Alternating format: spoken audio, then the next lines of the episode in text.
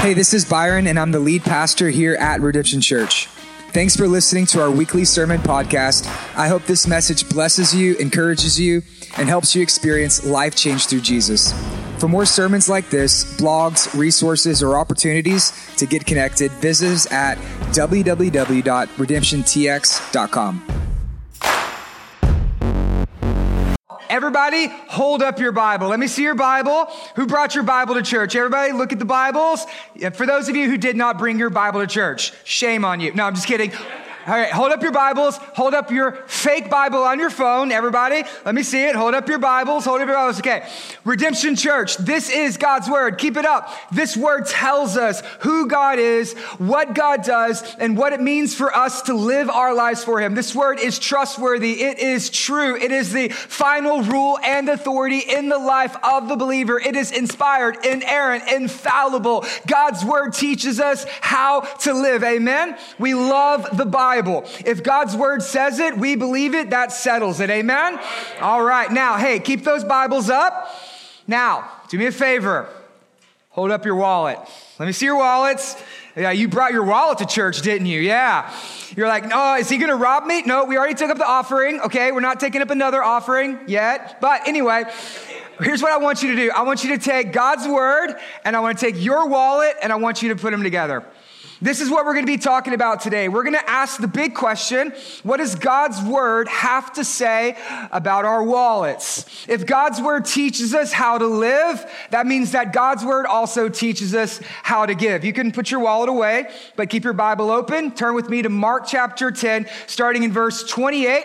We're going to work our way 28 through 31, and the sermon title today is called Jesus and Generosity. And we're going to see three things that happen happen when you give. We're actually picking up in the middle of a conversation that Jesus is having with his disciples. If you're new to redemption, our favorite way to preach the Bible is to go verse by verse through entire books. So, right now we're in Mark chapter 10. This is like the 45th sermon in the Gospel of Mark. And last week we met a person. His name was the rich young ruler. Jesus has an interaction with the rich young ruler. He walks away, and then Jesus Jesus, he has a private conversation with a group of men known as the disciples. And the disciples, they have a question. Essentially, what the disciples are going to ask today is the same question many of you are asking today. What happens when we give? God's word teaches us how to live, but does God's word actually teach us what happens when we give? Mark chapter 10, the sermon is called Jesus and Generosity. We're going to read it all up front, and then I want to give you three things that God does when you give. Starting in verse 28, Peter began to say to him, so Peter is talking to Jesus. He has a question. He says, See, we have left everything to follow you.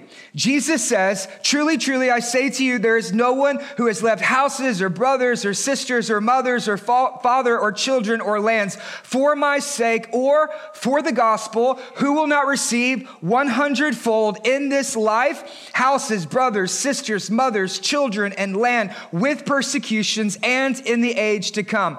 But many who are first will be last, and the last will be first. This section of scripture is actually a sharp sharp contrast from what we saw last week. Last week we met uh, the rich young ruler. It was a young man who ran up to Jesus and he falls down before him. He says, Good teacher, what must I do to inherit eternal life? And if you looked at the rich young ruler, you would think he had everything. He's wealthy, he's successful, he is powerful, he's prestigious, people know him.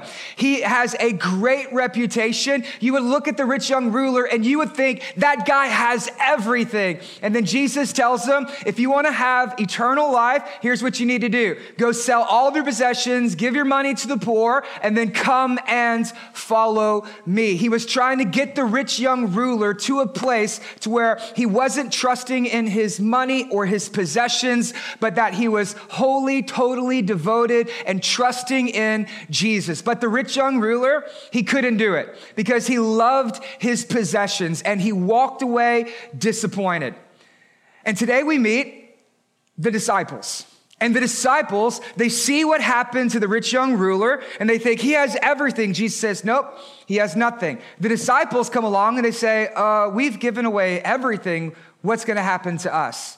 What's left for us? What the disciples are wanting to know is what happens when we give. You see a sharp contrast between the two the rich young ruler and the disciples. That's why in verse 28, Peter began to say to him, See, we have left everything and we have followed you. He's one, he wants to know is what's going to happen to us? What's left over for us? What is there going to be for us? And so Jesus uses this as an opportunity to teach. One thing you need to understand where we're at in the Gospel of Mark, most commentators would call the instruction period of Jesus. So in Mark chapter 10, Jesus is teaching them how to live. If you've been with us through Mark, you know Mark chapter 1 through 9 takes place in a three year period. It is the public ministry of Jesus from Galilee to Caesarea Philippi to Judea. It is a public ministry. He's preaching, teaching, healing, casting out demons, performing miracles, walking on water. It's the public ministry of Jesus. And then chapter 11, which we're going to start in a few weeks, begins the passion ministry of Jesus. Chapter 11 through 16 takes place in seven days, one week. Okay, chapters 1 through 10, three years. 11 through 16, one week. Mark really begins to slow down as Jesus heads towards Jerusalem to die. But here we have in Mark chapter 10, the private discipleship ministry of Jesus to the 12. He is teaching them how to live. That's why when we opened up in Mark chapter 10, it was a sermon over marriage and divorce. And then we went into children. We talked about idolatry and worship. Next week, Jesus is going to do a big Bible study. He's going to open up the Bible and he's going to teach the disciples how to live. But this week, Jesus, he's teaching them what happens when they give. He's talking to them about their about their money. Now, whenever money comes up in the church, people get nervous. They're like, oh, the church just wants my money. Why does the church talk about money? Hey, the reason we talk about money is because the Bible talks about money. Money is an important aspect of discipleship. That's why Jesus is talking to the disciples about money, which really begs the question how often does the Bible talk about money? Let's just think about it for a sec. How many of you would say prayer is important to the Christian life? How many of you would say prayer is important? Hey, the Bible talks about prayer 247 times.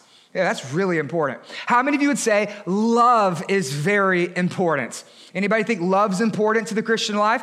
Yeah, for God so loved the world that he gave his only begotten son, that we love him because he first loved us. Pure and perfect love casts out all fear. Love your neighbor as yourself. The greatest of these is do you know how many times the Bible talks about love? 714 times. Very important. But how often does the Bible talk about money? Great question. Glad you asked. 2,350 times. Okay, that's a lot. Just so you know, by sheer tonnage, the Bible talks a lot about money. And others will be like, well, well, what about Jesus? Okay, let's just talk about Jesus. I mean, the church should be like Jesus, right? When you want to just preach like Jesus, okay, great. Let's talk about Jesus. We're in Mark's gospel. 25% of Jesus' preaching and parable and teaching revolves around money. Okay, one out of every seven verses in the Gospel of Luke talk about money. And so if we were to have church just like Jesus, okay, the sermons would be better, I promise, but you got me in the meantime. If we were to have church just like Jesus, every first Sunday of the month, we would have next steps, and I would talk to you about money. Okay, that's just kind of the Bible, and that's the way the Bible talks about it. Do you know why I believe the Bible talks about money so much? Two reasons. One reason is because there's a lot of people who are like the rich young ruler. That some people, they worship their money. That money is very easily the God of America, the God of our hearts. It's so easy for us to begin to worship money, to want it, to need it, to have to have it, to do anything to get it, that we spend and we buy and we consume and we possess. And many people think they own their possessions, but in reality, they're just like the rich young ruler. Their possessions own them. Many people think they are free, but really they are slaves. Many people save their money because they believe that their their money will save them. Some people, just being honest, they worship their money. And so the Bible talks a lot about it. That's why it says things like the love of money is the root of all kinds of evil. Not money itself, but the love of money, the worship of money is very dangerous. And so the Bible talks about it to protect your heart. But some people, they don't worship their money. Not everybody's like the rich young ruler. Some people, they worry about their money. Some people, you're like the disciples. They're worried about their money. Some people worship money. Some people worry about money. I know that in our congregation, many of us, we actually worry about money. I, I met with people all week long and I asked, how can I pray for you? And the number one concern is their finances. Some of you, I know that you had to make a decision today. Do I buy groceries or do I buy gas? Because I can't afford to buy both. In your life, in many of our lives, we worry about our money. That's the same position that the disciples are in. Whenever I read this, I, I, hear it with an ounce of worry. I hear it with nervousness. I hear it with fear and trepidation. Just read what Peter says. It says, Peter began to say to him, See, we have left everything and followed you. The rich young ruler walks away, but Peter draws close and he wants to know, Jesus, what happens to us? Jesus, we don't have anything. Jesus, we've given everything. Jesus, is there going to be anything left for us? Are you going to take care of us? Are you going to provide for us? What happens when we give? When I read this, I, I, sense a little worry in, in Peter's voice. Does anybody else read it like that? That's just the way that I read it. I read it as if Peter is nervous, and many of us, we are nervous when it comes to being generous. So you're trying to figure out, I'm worried about money, I'm worried about money. And then all of a sudden there's a sermon over being generous when I'm worried about money. You don't need to be nervous about being generous because God doesn't want you to worship your money. God doesn't want you to worry about your money. Instead, God wants you to worship with your money. That the way that you give is a way that you worship Him. If the Bible teaches us how to live, then of course the Bible is going to encourage us when we give. God doesn't want you to worship money. God doesn't want you to worry about money. What God wants you to do is trust in Him and worship Him with your money. You know what we call that? We call that being generous. Generosity is when you worship God with your wealth. That's what generosity is. And so I identify with Peter a lot. Just being honest, when we read this, we make fun of Peter, but I think the reason we make fun of Peter is because we're really making fun of ourselves. Right? Peter, he's the one who answers here. I mean, this is Peter. This is the guy who's like, hey, Jesus, aren't you glad I'm here on this mountain with Moses and Elijah? Hey, Elijah, you came down from heaven. You want to see how great I can pitch some tents? Look at me. I'm Peter, right? This is the guy who tripped and fell while trying to walk on water. Like, this is the guy who always puts his foot in his mouth, says things he should not say. Jesus, we're going to be with you. And Jesus, like, get behind me, Satan, Peter, right? That's, that's Peter. He forgot the miracle bread. That's Peter. But Peter really says what we're all thinking, right? I mean, that's all he does. He just says what we're already thinking. Peter's like, What happens when we give? Is there going to be anything left for us when we give? Hey, I'm a little nervous when it comes to giving. Peter just says what all of us are, are thinking, especially when it comes to giving. I know I was nervous the first time that I ever gave. Okay, I'll tell you my story. The first time I ever gave, me and Ashley, we were newlyweds, right? Brand new Christians. We just got married. We're 22 years old and we were broke. We were more than broke. Like we were poor. Like so poor, we couldn't afford the R at the end. We were po. Like that's where we were at. And we lived in a little 400 square foot apartment that, you know, we waited tables. We're in college full time and we were trying to figure it out. And I was saved in this really great church. I loved my church. And we were going to that church for two years. And I thought it was amazing. We got saved in the church, baptized in the church. The church married us, discipled us. I was called into ministry at that church. And then one Sunday, as I'm in church, I'm worshiping, my hands are raised.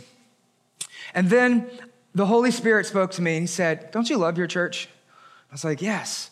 And then he said, You haven't given to this church yet. And I was deeply convicted. I had been in that church for two years and I had never even given to it. And I'm looking around and I see like all of the things that God has blessed me with. And I realized that I haven't contributed anything here. And I became deeply convicted because I was sitting in a chair that somebody else gave to be able to pro- provide for. I was listening to worship that other people give, great musicians that they helped produce worship, and I had never contributed to that. I have been doing personal discipleship and counseling with the staff who had to go home and provide for their families. I was drinking coffee from the lobby that the church gave away for free, right? And the pastor has godly wisdom. He's pouring out his heart. He is preaching God's word. And I've never actually supported him. And I became very convicted that I had never given to this church. And so me and Ashley, we talked about it. We said, okay, we feel like we're supposed to start giving. We need to start giving. Well, the question is, how much do we give? So I went and I talked to my Nana. And I said, Nana, how much are we supposed to give? And she said, sweetie, there's this thing called the tithe. It's 10%, first and best to the Lord. I was like, 10%? That's too much money. I, I, don't have that, I don't have that kind of faith. So then I started reading the Bible. I was like, well, how much do the disciples give? Peter says, we've left everything. That's more than 10%. Okay, we're gonna try this 10% thing. But I didn't have enough faith to tithe or to give 10%. So here's what we decided we were gonna do. Remember this, Ashley? We were gonna give away whatever we made on Saturday. I waited tables and I worked the Saturday morning lunch first cut shift. I didn't really make a whole lot on the first cut Saturday, maybe like 30, 40 bucks, not a big deal. So I was like, okay, God, we're gonna give you whatever we make on Saturday. Well, that next week, I made a $100. And I'm like, God, I told you Saturday morning, my, my least amount shift, not my Thursday shift, not my Friday shift, because that's my money shift. Saturday morning, I'm supposed to be the easy shift. I made a hundred dollars. And I go home. I'm like, Ashley, I made a hundred bucks. And she's like, yeah, that's God's money now. And I was like, Uh-huh. why do you have to be a better Christian than me?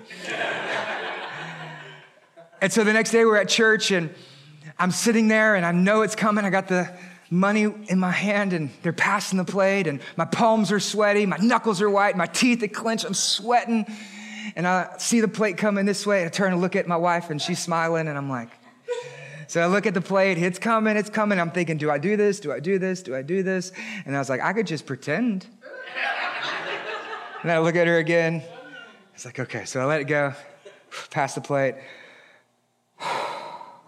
And I'm here to tell you that 11 years later, I still have not died. It's going to be okay. It really will be okay. Like you're gonna be fine. God's gonna take care of you. He's gonna provide for you. If you just trust Him, if you just worship Him with your money instead of always being so worried about your money. But there's many of you that you're like me, you're nervous about being generous. Or maybe you're like Peter, you're nervous about being generous. So, what I want to do is, I want to give you three things that God does when you give. All right, so if you're taking notes, go ahead and write this down. The first thing that God does is this God recognizes it when you give. Here's what it says Peter began to say to him, See, we have left everything and we have followed you. Jesus responds by saying, Truly I say to you, there is no one who has left house or brothers or sisters or mothers or father or children or land for my sake or for the gospel who will not receive a hundredfold. Now, in this time, houses and brothers and sisters and mothers and children and land with persecutions and in the age to come. You know, sometimes when you give, you don't really feel like it makes that big of a difference. You think, what difference does my offering really make? I mean, I'm pitching in 20 bucks, 40 bucks, 100 bucks. It's really not that big a deal in the grand scheme of things. It doesn't really add up. I'm not really making that big of a difference. But I want you to know this that your giving does not go unnoticed and it always makes a difference. God recognizes it when you give. Just think about Peter. Think about how God used Peter's generosity. We've left everything. What did God do with what Peter gave? I'll tell you what God did. God turned it into the local church. That the giving and the generosity and the sacrifice that Peter makes in Mark chapter 10 is the prequel to what God does in Acts. And as the Peter stands up on Pentecost preaching, teaching, 3,000 people get saved, the church gets planted, missionaries are sent, and the books of the Bible are written. And here we are 2,000 years later, Redemption Church in downtown Beaumont All because Peter was willing to give in Mark chapter 10. God always takes it. God always blesses it. God always recognizes it when you give. You may not feel like it makes that big of a difference, but I want you to know that your giving does not go unnoticed and it always makes a difference. Do you just see how personal this is? This is the thing I love so much about Jesus is that he is a personal God. Listen to how he says, Peter's nervous, and here's what Jesus says Truly I say to you. He says, I see you. I see what you give. I see the generosity in your heart. I see the sacrifice that you're making. I see the love that you have for my sake and for the gospel. Truly, I say to you, your giving does not go unnoticed, and Jesus will always use it to make a very big difference. It's personal. Truly, I say to you.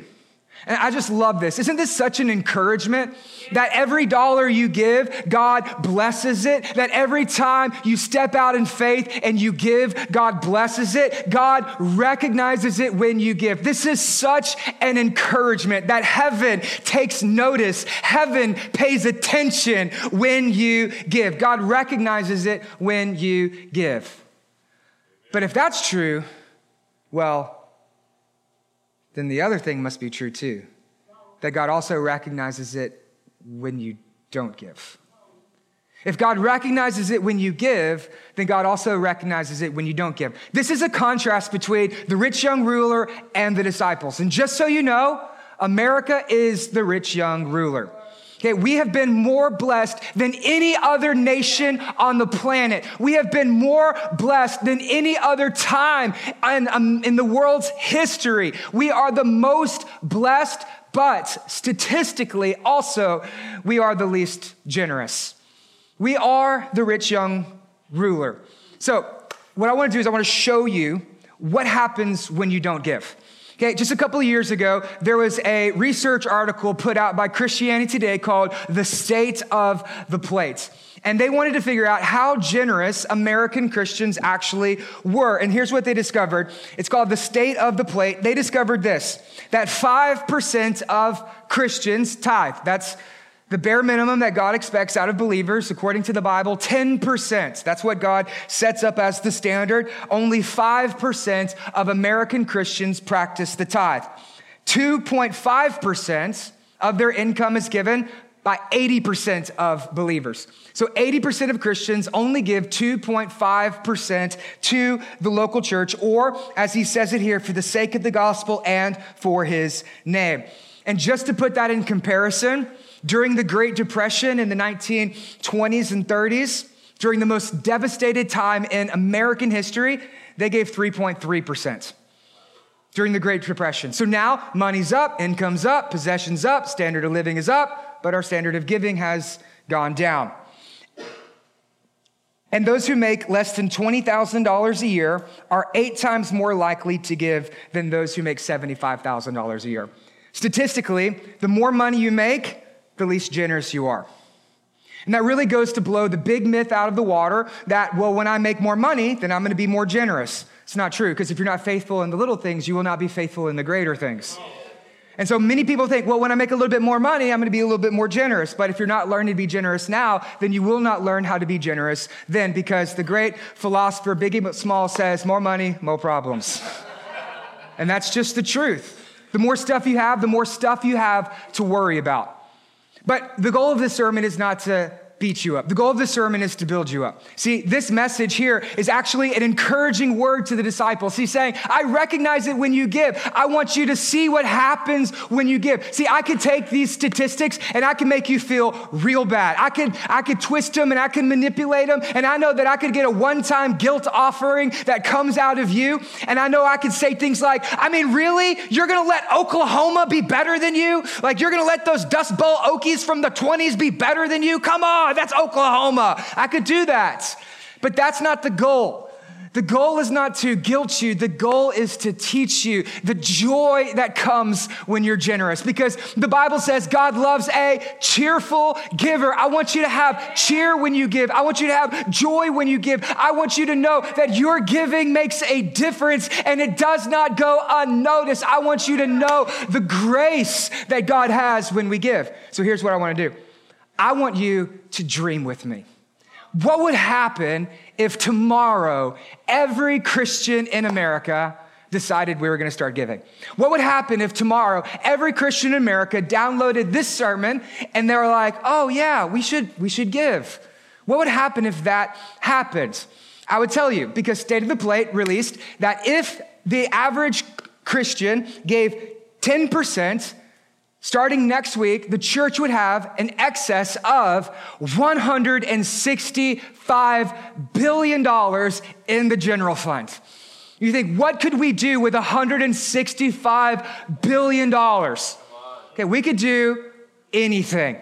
State of the plate continues and it says this that if tomorrow every Christian began giving, here's what we could accomplish 25 billion would end world hunger. 12 billion would end childhood illiteracy all across the world. 15 billion would provide clean water filtration systems for every single nation. 1 billion could fully fund every single missionary across all denominations, and there would be 165 billion or 110 billion dollars left over for local church ministries, church planting, church expansion, outreach, homeless ministries, 110 billion dollars left over. How many of you think that it is an injustice that people in the world are drinking out of the trash? How many of you think it's injustice that children are dying from preventable diseases and starvation and things like diarrhea? How many of you think it's a problem that kids can't read? How many of you think it that we should be a people of the Great Commission? How many of you believe that Jesus has told us to go and to tell the world about him, that we are to make disciples of all nations, teaching them to obey the commands of Jesus? How many of you want to see the local church grow? There is a way, and it's called the tithe. See, I think many of us were wondering, God, why is there so much suffering in the world? And I think God's wondering the same thing. He's saying, Church, why is there so much suffering in the world? I gave you the answer. It's called the tithe.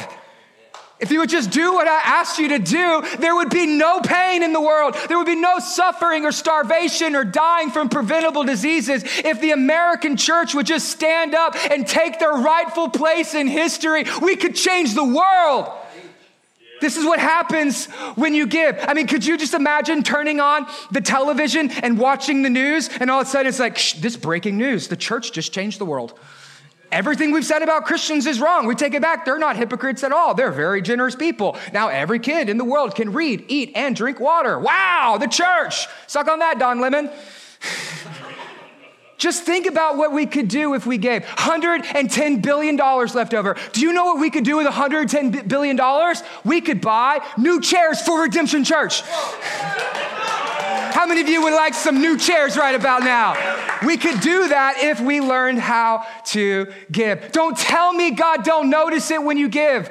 Every time you give, every time you drop a dollar in the plate, you write a check. Every time you click the blue button on redemptiontx.com, God notices it. God recognizes it because every time you give, when God sees a child eating a meal, God sees that. Whenever a child is drinking fresh, clean water from a dug well, God sees that. Every time a child learns to read, God sees that. Every time a little girl gets rescued from human trafficking because of the giving that you do, God, He sees that. Every time someone gets baptized, God sees that. Every time the church gets planted, God sees that. God understands that. God rejoices over that. God recognizes it when you give, and when you give, it makes a difference. When you are generous, it makes a difference.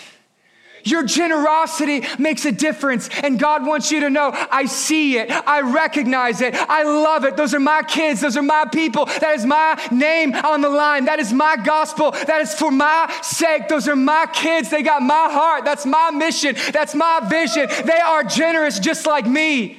Do you know that God is the most generous? That God is generous. You know what God has done for us? That He has given this world, He's given us this planet, He's given you breath in your lungs, He gave you this morning, He gave you your spouse, He gave you your kids, He gave you your job, and all the money you have is really His. He gave that to you. You're spending His money, He lets you hold on to it for a little bit. He is generous. He gives us Jesus, He gives us the Holy Spirit, He gives us grace, He forgives us of our sins, He gives us mercy, unmerited favor, free gift that comes from Him. He gives us spiritual gifts. He gives us purpose. He gives us reason. He gives us the church. He gives us a mission. He gives us eternal life with Him in heaven. He gives us mansions, streets of gold. He gives us pearly gates. He gives us crystal seas. He gives us new heavens, new earths, new life. Jesus gives it all to us.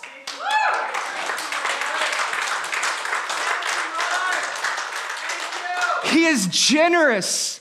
And when you're generous, you make a difference because you become like him. And Jesus says to Peter, Hey, I see you. I see that gift that you gave.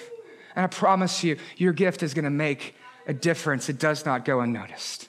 God recognizes it when you give. But he does something else too. He also rewards it when you give. Here's what it says it says this Truly I say to you, there is no one who has left houses or brothers or sisters or mothers or father or children or land for my sake or for the gospel who will not receive a hundredfold now in this time, brothers and sisters and mothers and children or land with persecutions and in the age to come, eternal life. Now, before I dive into this section, there is something really important we need to put an airbag on. This is what most prosperity preachers would use as their favorite Bible verse. Prosperity theology says God wants you to be rich. They encourage you to become the rich young ruler. They say God wants you to be rich. And so they'll take this verse and they say, look at that, 100 fold oh, you give me $100 today, God is going to give you a hundredfold. He's going to give you $10,000 tomorrow. You want to be rich? You got to give because when you give, God wants you to be rich. So you need a new house? Give us your old one. God will give you a new house, a better house, a bigger house. Oh, you need a new car? Well, why don't you just sow a faith offering of $9.99 today and then the Lexus is yours tomorrow. Name it, claim it, blab it, grab it. If you want it, you can have it. Just so you know, we don't believe that because it really misses the point of the Bible in general. Because listen, if prosperity preachers are right, then Jesus was wrong. Because it says, now in this life, you will receive a hundredfold and in the age to come. But let's think about Peter. That's who he's talking to, Peter here. Did Peter end up with a condo in Caesarea Philippi? Did, did Peter end up with a lake house property on the Sea of Galilee? Did Peter have a real estate deal of 100 homes in Jerusalem? No, you know what Peter got? Prison. You read the book of Acts? Prison. Here's what Peter's life looked like prison, beaten, prison, beaten. He wrote two books of the Bible, planted a few churches, discipled a man named Mark, and then got hung upside down. Okay? That's why it adds this word right here with persecutions. When was the last time you heard a prosperity preacher preach on 100 fold persecution? No, they don't do that. Well, because they believe that, oh, God wants you healthy and rich and wealthy and all these things. If you just give, then God's going to make you rich. On the other hand, some people will come along and they'll say prosperity theology is horrible and wicked and wrong. God doesn't want you to be rich. God wants you to be poor. And they would teach what is a poverty theology. They say God wants you to be poor. He doesn't want you to be rich. He wants you to be humble. He wants you to be poor. He wants you to be poor, so you need to be poor. Uh, that's not actually what the Bible teaches either. See, the Bible doesn't teach a prosperity theology, it doesn't preach a poverty theology. Instead, what Jesus is trying to tell them is this I provide. It's not about prosperity. It's not about poverty. It's about God's provision. Do you trust that God is going to provide for you? Do you trust that God is going to take care of you? Do you trust that when you give, God gives back? Do you trust that when you pour out, God always pours back in? It is about a provision that Jesus says to Peter, Hey, I see you. I recognize you and I'm going to reward you. I am going to provide for you. When you pour out, God, he pours back in. Now, some people say, oh, no, no, but that is a spiritual blessing. That is a eternal blessing. I understand. I get it. We're actually going to talk about that in the next point, so don't get ahead of me too fast. But that's actually not what the text says. I want you to look at it again. Look down at your Bible. Look at it. Look at it one more time. Here's what it says. It says, Truly I say to you, there is no one who has left their brother or sister, or father or mother, or children or lands for my sake, very important, and for the gospel, who will not receive one hundredfold when? Now. Now, in this time, houses and brothers and sisters and mothers and children and land with persecutions and in the age to come. So you need to understand that they actually lived in a rural agricultural society. So they didn't have money like we have money. They didn't have retirement plans and pensions and 401ks. That's not what they had. You know what they had? They had houses and land and family. That the inheritance was tied up in the family, that your children were actually your retirement, that your land was your income, your home was your equity, that that was their material money. Jesus is talking about material giving. And then he says that he's going to provide back materially for his people. When? In heaven? Absolutely. But also in this time. And what Jesus wants us to know is that when we give, God, he rewards it. That God, He sees that you are trustworthy, so He's gonna trust you as you learn to trust Him. That when you pour out, guess what God does? God, He pours back in. So let me give you an illustration to better help you understand this. Can I get audience participation? Kayla, please come up here. Everybody give Kayla a big round of applause. We're gonna, I have a sermon illustration that I need your help with. So let's say this is right here for the sake of the gospel and this is the name of Jesus Christ. So, this right here is the kingdom of God. Okay, Kayla, do you believe that God provides? Absolutely. Do you believe that God trusts Yes. you? Do you trust God? Yes. Okay, now. All right, come on, jump in. We're about to find out whether or not you believe it. This is the kingdom of God. Will you do me a favor? Will you stand in the kingdom of God today? Yes. There we go. I don't fall. You got it. Here you go. Give me a hand. All right, this represents the kingdom of God, and this is your generosity. Okay? So, will you hold on to that for me for just a sec? I'm gonna step over here. I want you to do me a favor. I want you to give to the sake of the gospel for the name of Jesus. Just pour a little bit of that into the kingdom of God. Look at you. Doesn't that feel good? It does. Okay, okay, that's enough. That's enough. Look, every time you pour in, that was a child who just got rescued from human trafficking. Hey. Hey, you know what you just did? You just bought all of these people new chairs for Redemption Church. there you go. Give a little bit more. Awesome. Hey, you know what that is? That is water filtration systems in Africa. That is a church that just got planted. That is another missionary who just got sent. That is another person who just got baptized. That is you giving to the local church. Okay, good job. Okay, now take a sip. Was there enough left over for you? It was good, right? Did you die? Maybe. No. All right, so you're investing into the kingdom of God for the sake of the gospel and for the name of Jesus. And you know what God's gonna do? God sees that you're good, and so He's gonna pour back into you. So go ahead, take your lid off. So God's gonna take care of you. He's gonna pour in, and as God pours in, you know what your job is to do? Just keep pouring out. Yeah, just keep pouring out. There we go. Okay, God sees that. God's gonna pour back in. He knows that you're given to the kingdom, so he's going to take care of you. He's going to provide for you. As you pour out, God pours in. But here's what happens when we get nervous about being generous, this is what happens. You put your lid back on. You say, Oh, God didn't bless me fast enough. God didn't reward me fast enough. Maybe heaven ran out of blessings. And so you get nervous, and so you put your lid back on, and then you don't give to the sake of the gospel. And you can't, because you can't pour out if you got the lid on. And you know what also can happen? When God's ready to bless you, He can't do it. Because what you don't pour out, God can't pour in. And so if you're not pouring out, God can't pour in. Many people are wondering why God isn't blessing them. Well, it's because you got your lid on. You are the lid to God's blessings in your life. So if you want to see God bless you, you know what you got to do? You got to live with your lid off. Take your lid off.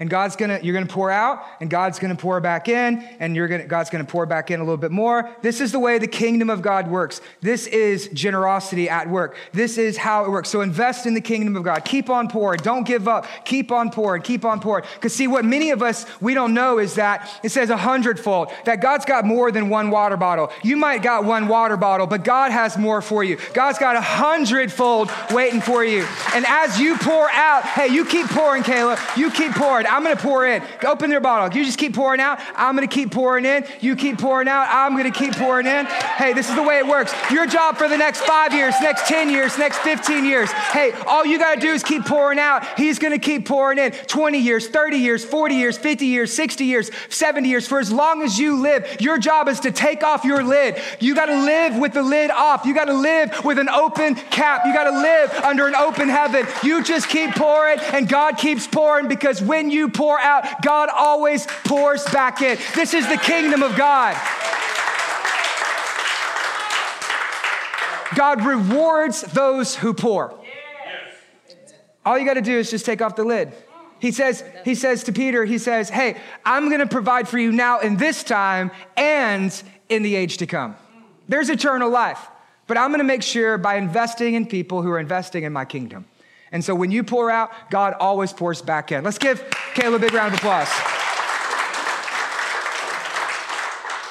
And there's still enough water for you, right? Absolutely. Absolutely. When you pour out, God pours in. God rewards those who pour. But there is one more thing. If I could end my sermon there, man, it would be amazing, right? We could pass the plate, take up an offering, buy us all some new chairs. It would be great. It would be incredible. But this is redemption, and that's not how the story ends. There is one more thing that God does whenever you give. The disciples want to know, well, we've left everything for the sake of the gospel and for your name. What happens when we give? And he says, God recognizes it when you give, that God rewards you when you give. And there's one more thing God redirects you when you give. Mark 10 31, here's what it actually says here. It says, But many who are first will be last, and the last will be first. He says, And in the age to come, there will be eternal life, but many who are first will be last, and the last will be first. And you wonder, that doesn't seem like it belongs there. What do they mean? The first will be last and the last will be first. He just got through giving this really encouraging word to Peter. I recognize it when you give. I reward you when you give. And the first will be last and the last will be first. You're like, that doesn't seem like it fits. Remember, this is the juxtaposition between the rich young ruler and the disciples. See, he's talking about the rich young ruler. The first will be last. The rich young ruler, he thought he was first. You could look at the rich young ruler and you think he has everything wealth, success, status, position, privilege, promotion. People are naming their kids after him. He has everything. Jesus says, no, he's last he has nothing. And then there are people who are like the disciples. You would look at them and you think, they have nothing. And Jesus would say, no, they have everything because they have eternal life. What Jesus is saying is the first will be last and the last will be first. You know, there's some people we look at and we might be envious of, but hey, you know what? They have nothing because they don't have Jesus and they don't have eternal life. There's some people you look at them and you think they're wealthy, they're successful, they're privileged. I want to be like them. And Jesus says, No, you don't, because the first will be last and the last will be first. Here's what Jesus is trying to encourage them with He's saying, You can't take it with you, but you can send it on ahead. Do you know how much money the rich young ruler left behind when he died? All of it. Because you can't take it with you. Do you know how much money the disciples left behind? None, because they sent it ahead. They stored up their treasure in heaven. You can't take it with you. The first will be last, but the last will be first. You can send it on ahead. This is a redirection of your priorities. When you invest in the kingdom of God, when you put God first in your finances, when you are generous, guess what happens? The priorities of your life begin to be redirected that you don't have time, you don't have energy, you're not consumed, concerned, or worried about material possessions because you understand that material possessions are not bad, but eternal possessions are a whole lot better and you spend your energy, your budget, your investments on making an eternal difference. It redirects your priorities, not here on earth, but in heaven. In the age to come, the first will be last and the last shall be first. You can't take it with you, but you can send it on ahead. Listen, I'm 34 years old and I just now started saving for retirement. And you think 30, 34, that's pretty good, right? No, not when it comes to saving for retirement. I have about 30 years left to be the pastor at Redemption, so you're stuck with me, but I have 30 years left to be the pastor here. That's not a long time when it comes to saving for retirements. They tell you when you think about investments, you need to be thinking 30 years into the future. And so I was talking with my financial investor and advisor the other day as we're setting up all my retirement plans. And he says, Byron, here's what you need to do. He was a godly man. He actually works for a Christian organization that helps pastors be able to retire. And he said, You want to give 10% to the Lord, you want to pay yourself 10% in savings, and then you want to pay your future self another 10% into retirement. And I said, That's 30% of my income. And he says, mm, Yeah. And I was like, The government takes 15. Like, yeah, they take more than God. Yeah, that's how it works. And I was like, So you mean I have to live on 55 to 60% of my income? He's like, Yeah, if you want to retire. That's what you need to do. You know what that causes me to do? That causes me to reevaluate and redirect the way that I spend my money. Because I, I, have to take care of my family. I have to pay for our house. I still have bills that I have to cover. I want to send my daughters to college, and I think they're going to want me to probably pay for their weddings as well. Got two girls, that's two weddings. I have to reevaluate how I spend my money if I want to be able to protect my family. See, whenever you start thinking, about generosity, guess what you have to do? You have to reevaluate your priorities. But here's what Jesus is telling the disciples. And Christians, you need to understand this that this life is not all that there is that there is an age to come. There is an eternal life. There is a heaven, and heaven is forever. And what Jesus wants for us to understand is that when it comes to your investments, you should not be thinking 30 years into the future. As Christians, we should be thinking 30 million years in the future. What is heaven gonna look like for you? What is eternal life going to look like for you? Do you think about heaven? Do you think about eternal life? Do you think about forever? Do you think about these things? What does your future financial investments look like? The rich young ruler, he had all of heaven on earth, but there was no heaven left for him. The disciples, apparently, just by looking on the surface, they gave up everything, but you know what they got? They got everything because they knew that you won't take it with you. They lived open handed. They lived with open hearts. They lived with an open word. They lived with open wallets, and they got everything in the kingdom of God. You can't take it with you. So many people spend money they don't have on things they don't need to impress people that they don't even like instead of impressing the king who takes notice every time you give. He's the one that we should be living for. He is the one that we should be striving for. He is the one we should be giving toward. He is the one that we should be concerned and worshipful about what he says about us. It's not about what other people have to say about you. But when you stand before the Lord, what is He going to have to say to you? Is heaven a priority in your life? Is eternal life a priority for your life? Do you know how you know what your priorities are? I'll show you. God's Word and your wallet. You want to know what's a priority? God's Word teaches you how to live, and your wallet shows where you give.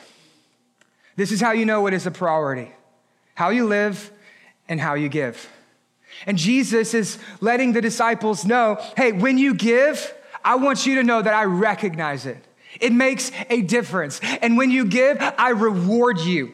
That I'm gonna take care of you and provide for you. That you pour out, I'm gonna pour in. And He wants you to know that when you give, it redirects your priorities because you can't take it with you, but you can send it on ahead. And God's Word not only teaches us how to live, but God's Word also teaches us how we are to give. Because when you give, you're giving to the name of Jesus and for the sake of the gospel. And when you give, the kingdom of God grows. Heaven is populated, hell is plundered, and there are treasures in heaven. The first will be last, and the last will be first. Eternity is our priority.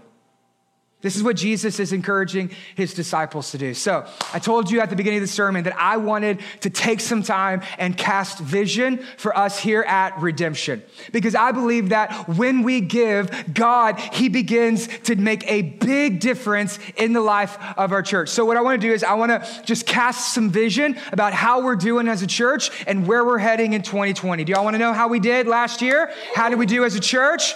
Okay, well, here's how we did as a church. Last year, Redemption Church, you gave, bum, bum, bum, bum, drum roll, please.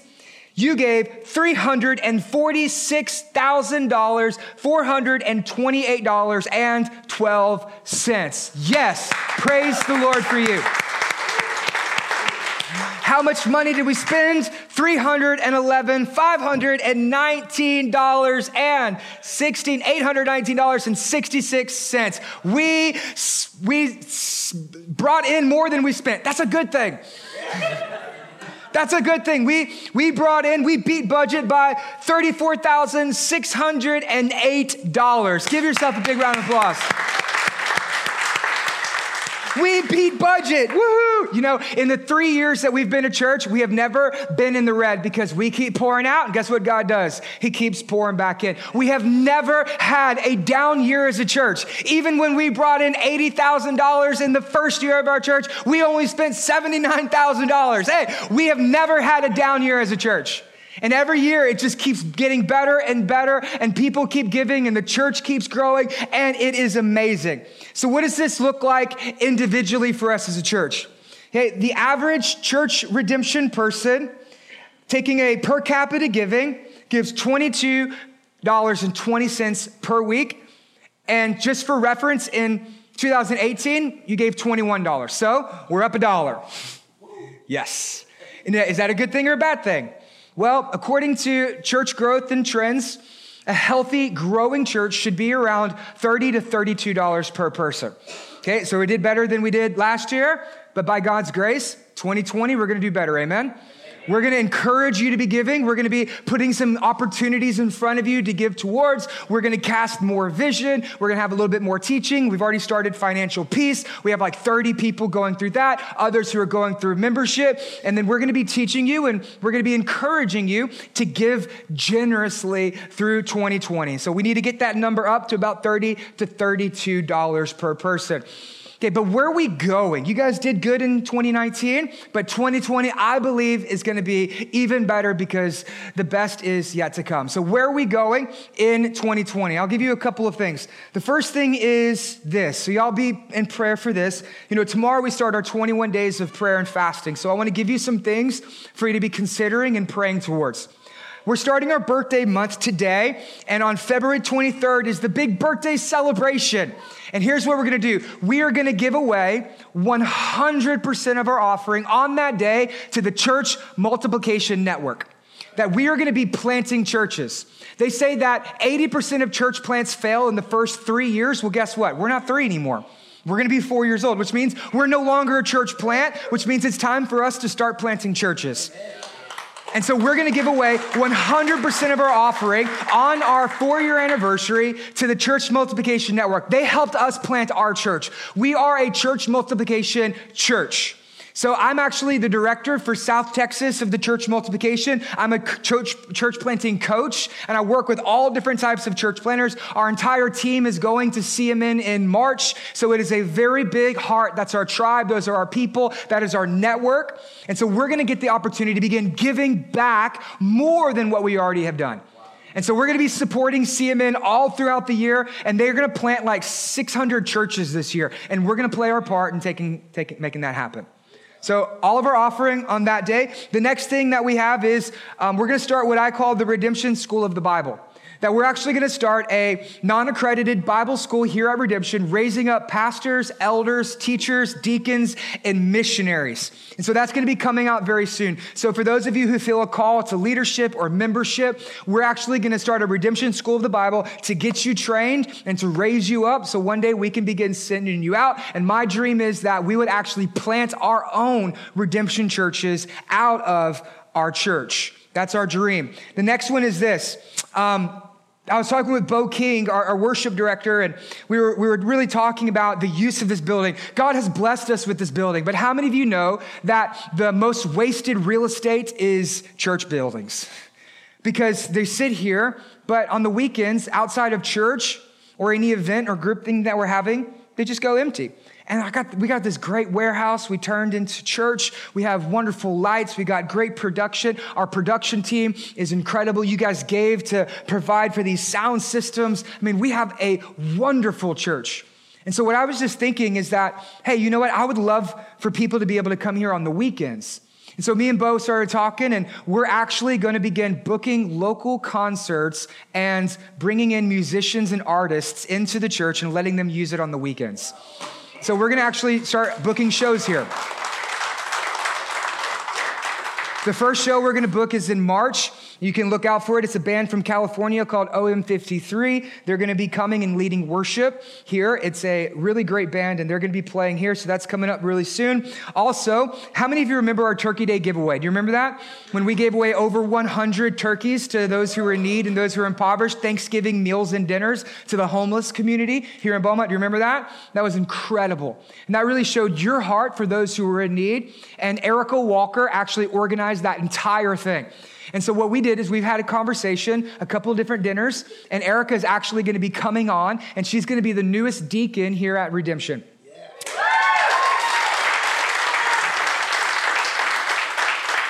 And she is going to begin taking over outreach and missions here as a church. And so, what we're going to be doing is expect way more Turkey Day giveaways. Every quarter, we're going to be having some outreach opportunity to reach back into our city because, hey, if redemption closed tomorrow, who's going to miss us? We want our church to take, we want our church to make a difference in our community. And also, she's organizing the first ever redemption mission trip this summer. So you can expect that coming up very soon. We're planning out our first mission trip. So, also, starting in August, we got this right here, if I could figure it out. Aha! Redemption Youth coming soon. Jimmy Lestage is going to be leading our Redemption Youth. He's been being mentored from another youth pastor at a local church. They've been raising him up for the last six months. And so starting in March, we're going to have volunteer rallies. We're raising up leaders to help lead because the youth is only as strong as the mentors who invest back into them. And so we're going to be raising up leaders. And then starting in April, we're going to have Bible studies for the youth and the high school and middle schoolers. And then in August, a big back to school bash kicking off Redemption Youth in August of 2020. So get ready for that. God is doing amazing things. God is doing incredible things. And that's all because of your generosity. But there is one more thing that I want to share with you. And it's nervous and it's not ready yet. It's not, it's not a guarantee. But I do want to share it with you because in 2020, here's my dream and my prayer. And one of the things I want to encourage you to get behind is First Baptist Downtown. I want you to imagine what it would look like for us as a church whenever we move into First Baptist Downtown. If you could throw the video up on the screen, look at that. Imagine with me what would happen.